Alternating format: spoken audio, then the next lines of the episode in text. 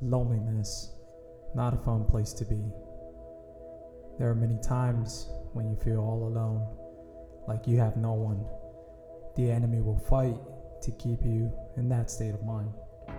The enemy will do anything that he can to keep you in that place where you feel all alone, where you feel that nobody cares, where you feel that you have no one. But let me remind you today when Moses told the people that he can no longer lead them, that he can no longer cross over to the promised land.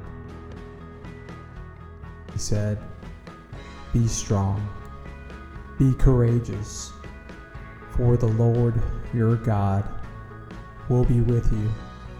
Do not be afraid. We tend to forget about God being with us. We tend to forget that He has promised that He will always be with us, that He has promised never to leave us, that He said He would never forsake us, that He said He was always going to be with us.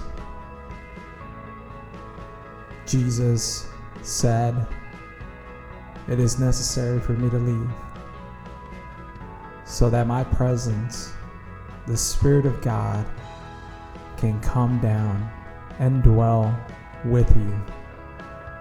So, in those times when you feel that you can't move on, that you can't go any further, or you feel that the enemy wants to keep you in that state of mind of loneliness, in that place where you feel all alone, remember that God is always with you. That God has not forsaken you, that He has not forgotten about you, that He will always be with you,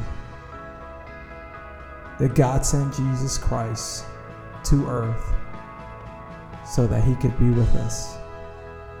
His name was Emmanuel, God with us.